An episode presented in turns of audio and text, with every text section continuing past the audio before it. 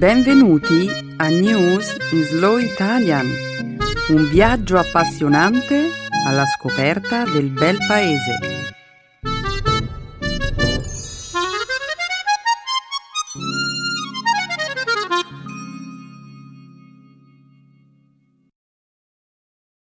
Oggi è giovedì 22 gennaio. Benvenuti a una nuova puntata di News in Slow Italian.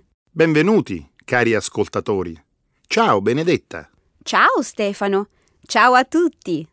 Allora, di che cosa parleremo oggi? Nella prima parte del nostro programma commenteremo il discorso sullo Stato dell'Unione pronunciato dal Presidente degli Stati Uniti d'America. Osserveremo poi gli sconcertanti risultati di una ricerca secondo la quale entro il 2016 l'1% più ricco della popolazione mondiale controllerà oltre il 99% della ricchezza globale. Più avanti esamineremo un progetto australiano creato per proteggere la grande barriera corallina.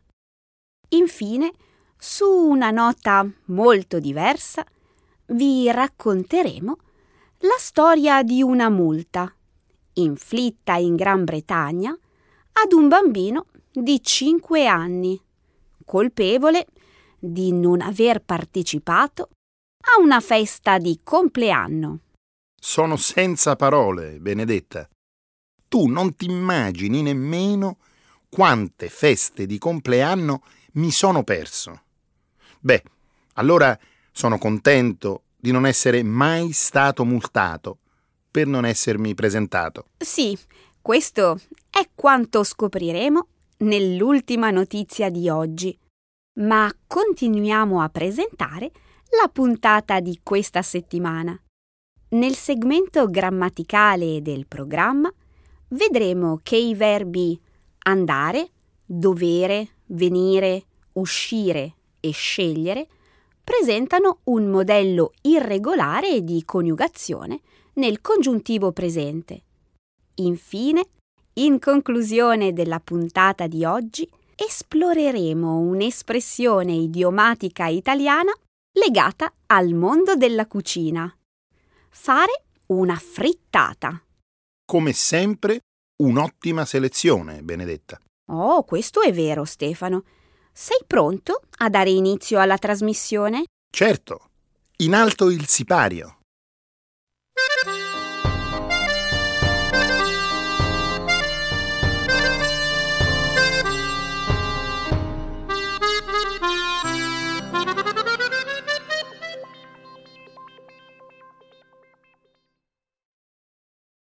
Obama pronuncia il discorso sullo Stato dell'Unione. Lo scorso martedì sera, durante una sessione plenaria del Congresso, il Presidente degli Stati Uniti, Barack Obama, ha pronunciato il suo sesto discorso sullo Stato dell'Unione.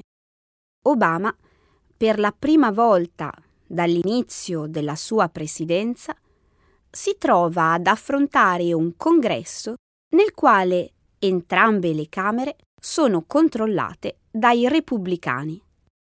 Questa sera voltiamo pagina, ha proclamato il presidente Obama, che ha sottolineato come gli Stati Uniti abbiano ormai superato le guerre e la recessione degli ultimi 15 anni.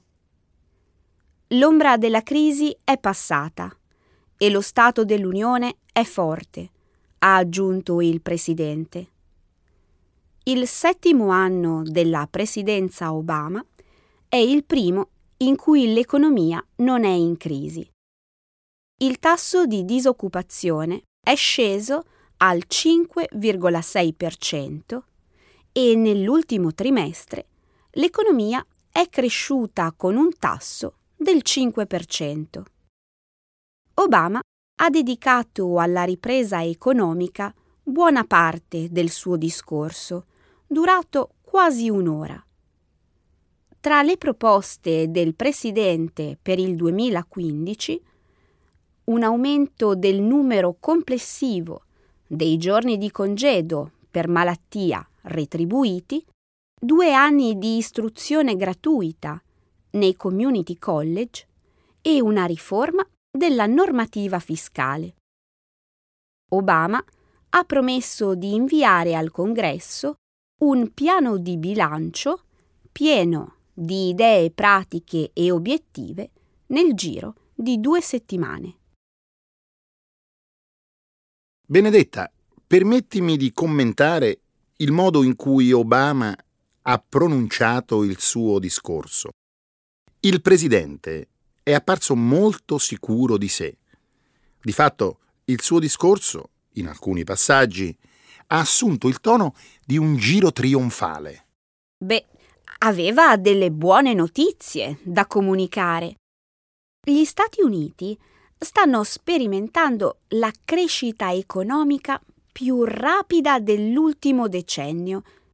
Il mercato azionario è raddoppiato un maggior numero di persone gode di copertura sanitaria, il prezzo della benzina è sceso. Va bene, va bene, ma Obama è sembrato un po' aggressivo. Voleva dimostrare di avere avuto ragione a sottolineare che i suoi avversari avevano commesso errori su tutta la linea.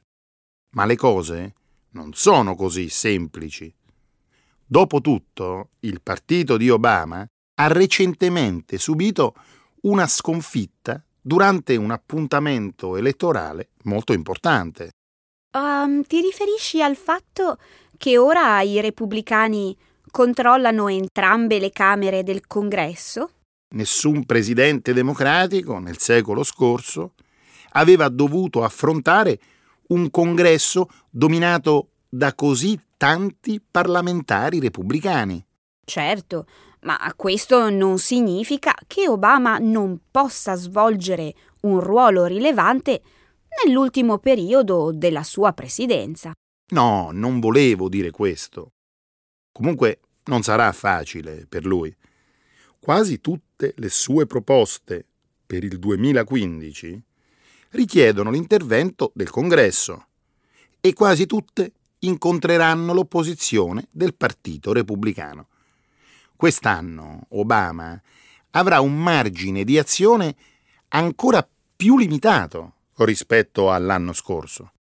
C'è sempre la possibilità di lavorare insieme. Di fatto, entrambe le parti si sono impegnate a collaborare. Su alcune questioni. Vedremo. Comunque, al tempo stesso, Obama ora minaccia di porre il veto su molti progetti di legge repubblicani.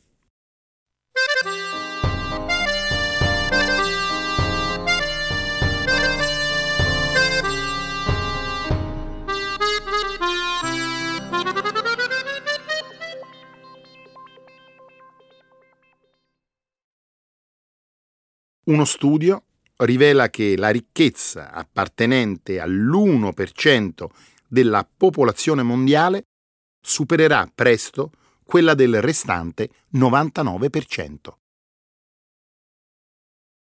Decine di capi di Stato e 2500 leader di impresa parteciperanno questa settimana a Davos, in Svizzera, all'incontro organizzato dal Forum economico mondiale. Parallelamente all'annuale incontro, l'organizzazione non governativa per la lotta contro la povertà, Oxfam, ha pubblicato un rapporto relativo alla distribuzione globale della ricchezza, con il titolo Ricchezza, avere tutto e volere di più. La ricerca rivela che l'1% della popolazione ha visto la propria quota di ricchezza globale aumentare dal 44% del 2009 al 48% del 2014.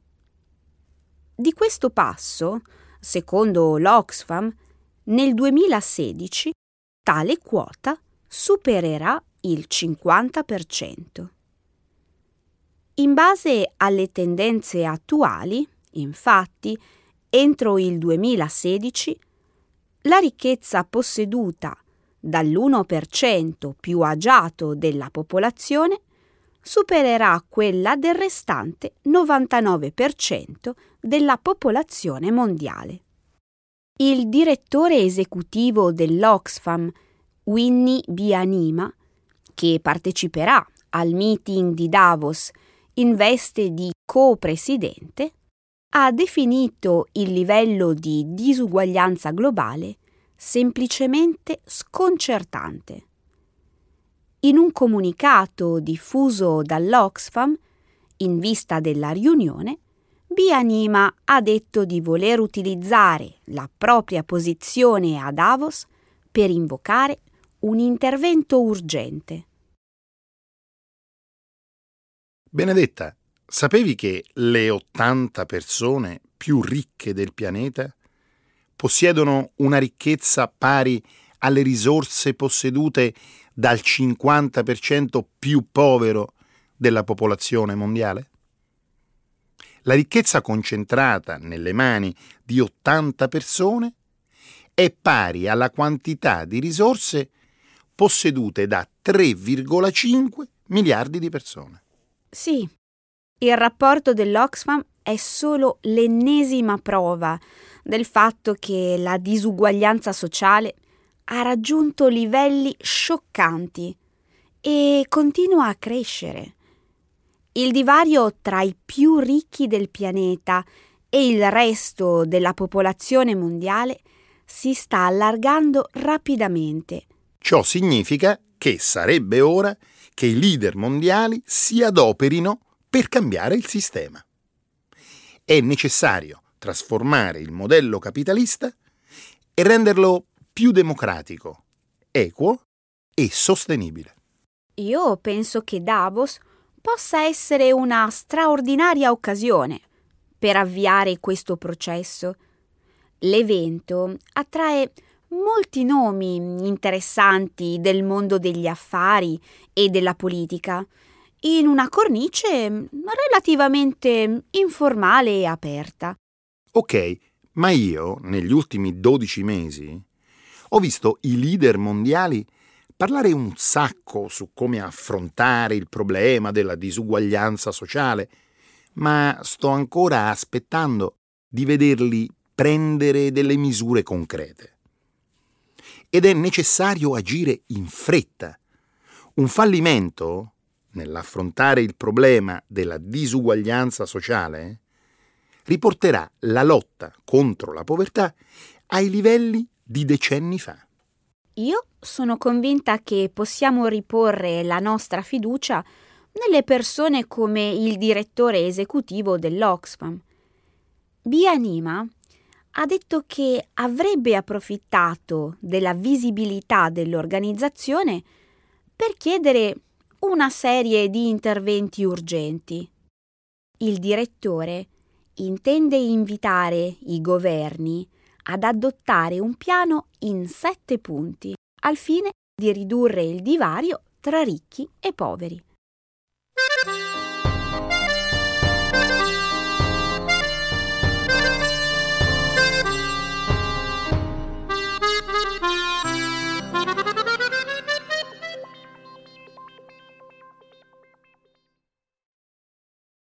Necessario un piano di investimenti per salvare l'ecosistema della grande barriera corallina australiana. Un rapporto pubblicato lo scorso martedì lancia un segnale d'allarme sul declino della grande barriera corallina australiana, la barriera di corallo più estesa del mondo, ricco habitat marino e meta turistica di rilievo. Il piano di investimenti delle regioni coralline è stato elaborato da un gruppo di sei organizzazioni che si occupano delle risorse naturali nello stato del Queensland. Secondo il rapporto, l'ecosistema della barriera corallina si trova ad affrontare numerose minacce. L'aumento della temperatura marina legato ai cambiamenti climatici e all'inquinamento di origine agricola emerge come la principale fonte di preoccupazione. Le parti più degradate dell'ecosistema della barriera corallina si trovano in corrispondenza delle regioni fluviali soggette a inondazioni, nonché in prossimità delle zone umide e degli estuari. L'ambiente della barriera corallina rischia di essere ulteriormente colpito dal previsto ampliamento dei porti carboniferi lungo la costa del Queensland. Al fine di proteggere la grande barriera corallina dall'inquinamento e dalle altre minacce ambientali, il piano prevede un investimento di almeno 785 milioni di dollari australiani nel corso di cinque anni. Il rapporto sottolinea l'importanza della collaborazione degli agricoltori e invoca un deciso intervento di pianificazione volto a proteggere le zone costiere naturali. E che cosa c'è di nuovo? Il governo australiano aveva già pubblicato un rapporto su questo tema lo scorso anno. Gli scienziati hanno da tempo lanciato l'allarme relativamente alle minacce che incombono sulla preziosa fauna della grande barriera corallina. La scienza parla chiaro. La barriera corallina si trova in una situazione di degrado e le sue condizioni stanno peggiorando. Sì, il cosiddetto RIF 2050 Long Term Sustainability Plan, un progetto che non ha avuto molto successo, per dire la verità. Davvero? Ma quel rapporto era stato elaborato seguendo le linee guida della Commissione UNESCO per il patrimonio mondiale. Sì, le buone intenzioni c'erano, ma il progetto del governo non sarà sufficiente a bloccare il declino della grande barriera corallina. Il piano non risanerà la barriera. Di fatto non è nemmeno in grado di conservarla nello stato attuale. E questo non lo dico soltanto io. L'Accademia australiana della scienza sostiene la stessa cosa. E cosa c'è che non va in questo piano governativo? In primo luogo, il piano non affronta adeguatamente le principali minacce che incombono sulla barriera corallina, come il cambiamento climatico e lo sviluppo costiero. Ma il cambiamento climatico è la minaccia numero uno per la barriera corallina. Sì, eppure nel piano governativo questo tema viene praticamente ignorato. Che delusione.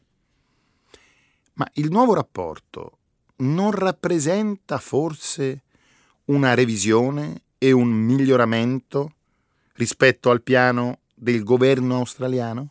Sì, penso che sia un rapporto di gran lunga migliore. Un documento che sottolinea la necessità di un'azione molto più decisa. Inoltre è molto esplicito sul fatto che per completare un progetto così ambizioso ci sarà bisogno di investimenti importanti.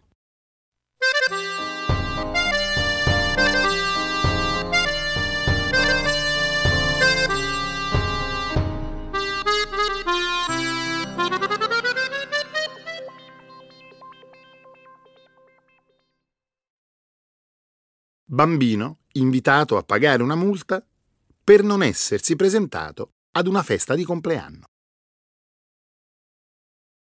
Un bambino di 5 anni, di nome Alex Nash, potrebbe dover pagare una multa per non essersi presentato alla festa di compleanno di un amico. Il ragazzino, che vive in Cornovaglia, nell'Inghilterra sud-occidentale, ha ricevuto una fattura nella quale figura una multa di mancata partecipazione alla festa pari a 15,95 sterline.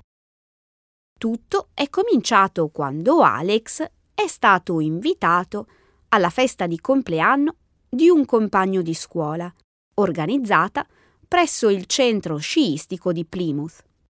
I genitori di Alex avevano dapprima accettato l'invito, ricordando solo in un secondo momento che il ragazzino aveva già in programma di trascorrere del tempo con i nonni quello stesso giorno.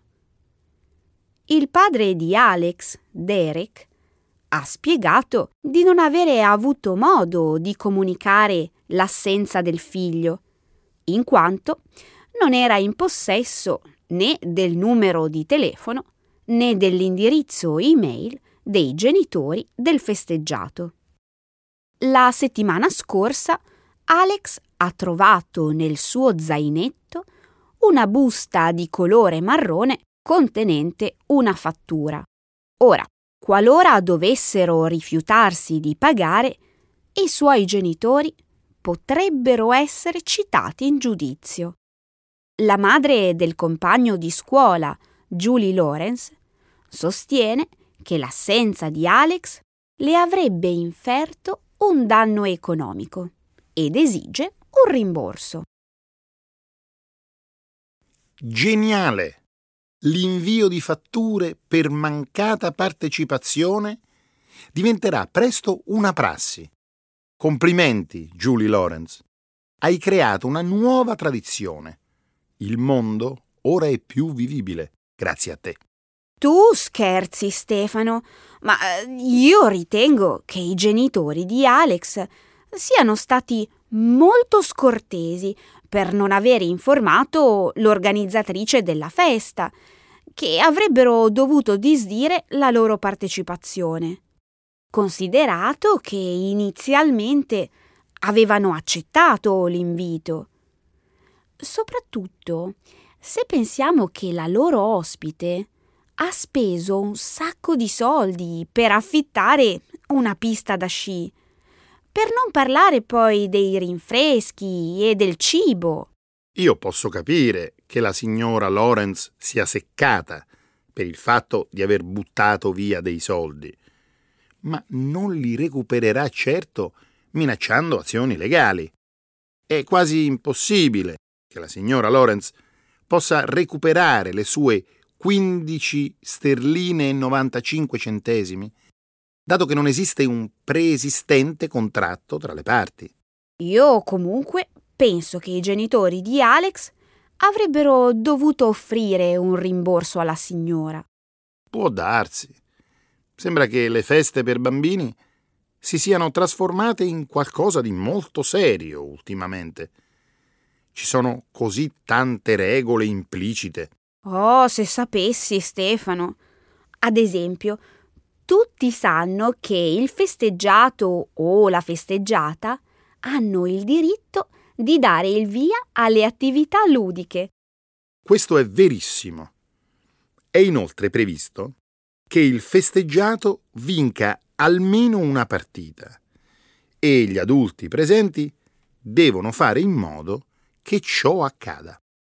Mi chiedo se la signora Lawrence sia pronta a inviare una fattura ad altri bambini per non aver lasciato vincere suo figlio. Può darsi.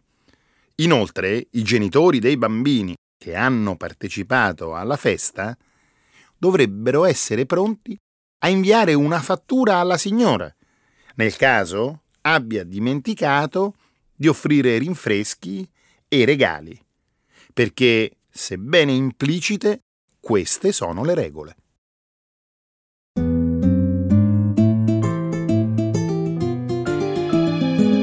Adesso la grammatica. Per capire le regole di una lingua poetica.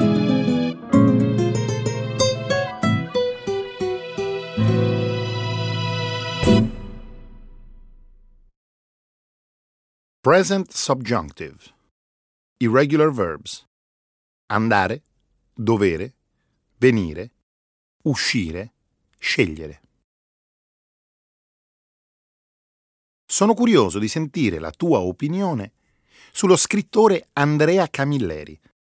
Hai mai letto qualche suo libro? Oh sì, devo precisare però che piace più a mio padre che a me.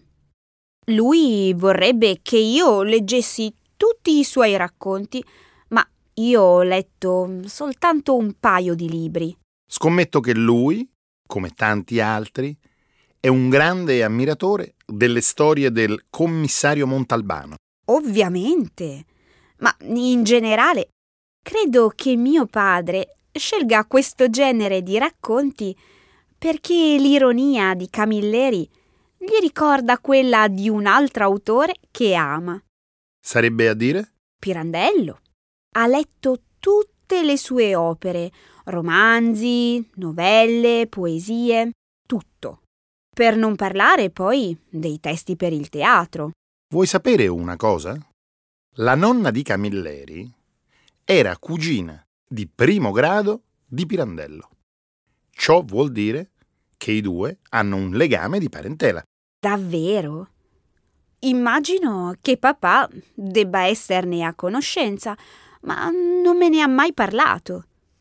Io lo so perché tempo fa ho visto un'intervista televisiva in cui Camilleri raccontava le circostanze che lo portarono a imbattersi nel grande autore siciliano. Parlami di questa intervista. Beh, L'incontro avvenne nella primavera del 1935, 1935, quando Camilleri aveva soltanto dieci anni. Lui ricorda di aver udito tre improvvisi colpi alla porta. I suoi familiari erano in casa con lui? Sì. Facevano il classico sonnellino pomeridiano. Il bambino aprì la porta e si trovò di fronte un uomo vestito con l'uniforme da ammiraglio. Mm, c'è qualcosa che non quadra. Pirandello non era un militare. Non mi interrompere. Lo sconosciuto chiese al bambino di annunciare alla nonna l'arrivo di Luigino e Camilleri così fece. Corse subito a svegliarla. Immagino che debba essere emozionante. Oh, non succede tutti i giorni che un premio Nobel per la letteratura venga a casa tua. Ovvio. La nonna cadde giù dal letto e si mise a strillare per l'emozione. A questo punto della storia, credo che il bambino esca dalla stanza e corra a svegliare anche i genitori. Suppongo che lui scelga di avvisare mamma e papà per essere rassicurato. Penso di sì. Loro ebbero la stessa reazione della nonna e poi si vestirono in fretta per accogliere lo strano ammiraglio. Ma perché Pirandello indossava un uniforme militare? Penso che tu adesso debba darmi una spiegazione. Il bambino si era sbagliato. In realtà la divisa era quella della Reale Accademia d'Italia, un'associazione che, durante il fascismo, aveva il compito di promuovere il movimento intellettuale italiano nel campo delle scienze, delle lettere e delle arti. Vuoi dire che Pirandello era fascista? Assolutamente no. Le sue idee erano lontane da quelle di Mussolini e lo dimostrò il suo silenzio durante la cerimonia di consegna del premio Nobel. Strano. È normale che la maggior parte dei premiati invece scelga di fare un discorso. È vero. Camilleri sostiene appunto che il silenzio di Pirandello fu un modo per dissociarsi dal fascismo. Adesso però spero che tu esca da questo discorso per dirmi come va a finire l'incontro tra i due autori. Piccolo vide la nonna piangere di commozione e abbracciare Pirandello, mentre i due ripercorrevano insieme vecchi ricordi di gioventù. Oh, che tenerezza! Camilleri però rimase così scosso dall'ammiraglio che ci vollero molti anni prima che si decidesse a seguire le orme del suo lontano parente.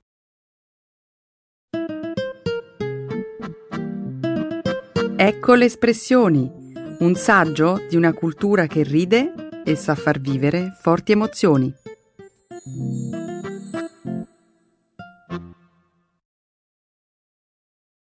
Fare una frittata.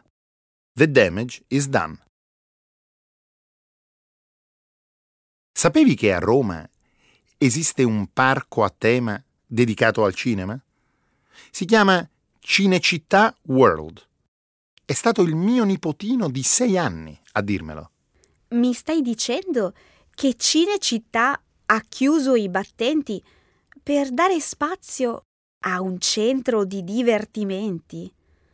Adesso che la frittata è fatta, dove realizzeranno i film? Non ti agitare, non è stata fatta nessuna frittata. L'Hollywood sul fiume Tevere esiste ancora. Il parco di cui ti parlavo si trova a 30 minuti di macchina dal centro di Roma. Questo posto, dunque, condivide con Cinecittà soltanto il nome e il tema del cinema? Esatto. Mio fratello poi mi ha spiegato che il parco sorge su quelli che furono i terreni di Dino Città. Hai detto Dino Città? E che cos'è? Una serie di vecchi studi che una volta erano impiegati nella produzione di film. Buffo. Ma per un attimo ho creduto che mi stessi parlando di un centro commerciale. Si tratta di un complesso di teatri di posa creati negli anni 60 dall'allora famoso produttore cinematografico Dino De Laurentiis. Ah, adesso capisco. Dino, Dino Città. Anche se mi sembra più un atto di megalomania che un tempio del cinema. In questi studi, comunque, furono girati moltissimi film di successo. Oh, questo non lo metto in dubbio. Sapresti dirmi qualche titolo? No, ma so che Franco Zeffirelli e Federico Fellini lavorarono in questi studi, così come importanti attori del calibro di Audrey Hepburn e Anthony Quinn. Mi domando se sia stata l'elevata concorrenza a segnarne il declino ma ormai non ha nessuna importanza. La frittata è fatta e gli studi hanno chiuso. Ti dico di più. Grazie a mio fratello, che è una persona molto informata, ho saputo che fu De Laurentiis a decidere di trasferire la sua casa di produzione negli USA. E per quale ragione? Eh, scommetto che si trattò di motivi economici. Proprio così. Prima del 72 la legge stabiliva che per ricevere sussidi statali era sufficiente che le produzioni cinematografiche fossero italiane soltanto per il 50%. Ho capito. Poi, con una nuova legge, il governo tagliò i fondi per il cinema. Giusto. La frittata era fatta. E così le produzioni, iniziarono a spostarsi verso altre mete. È triste pensare che gli studi di Dino Città oggi siano soltanto un ricordo dei tempi d'oro del cinema italiano. Già, ma il legame con il cinema resta. Il parco si propone di far vivere ai propri visitatori l'emozione di trovarsi dietro una cinepresa. Vuoi dire che non ci sono persone vestite da cowboy o da gangster?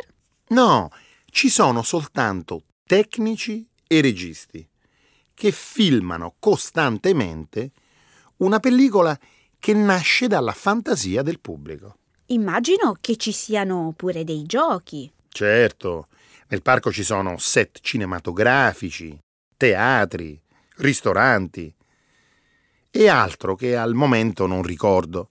Penso che sia bello. Mm, non sono molto convinta. Potrei andarci per saziare la mia curiosità, ma se poi rimango delusa, chi mi rimborsa i soldi del biglietto? Tu?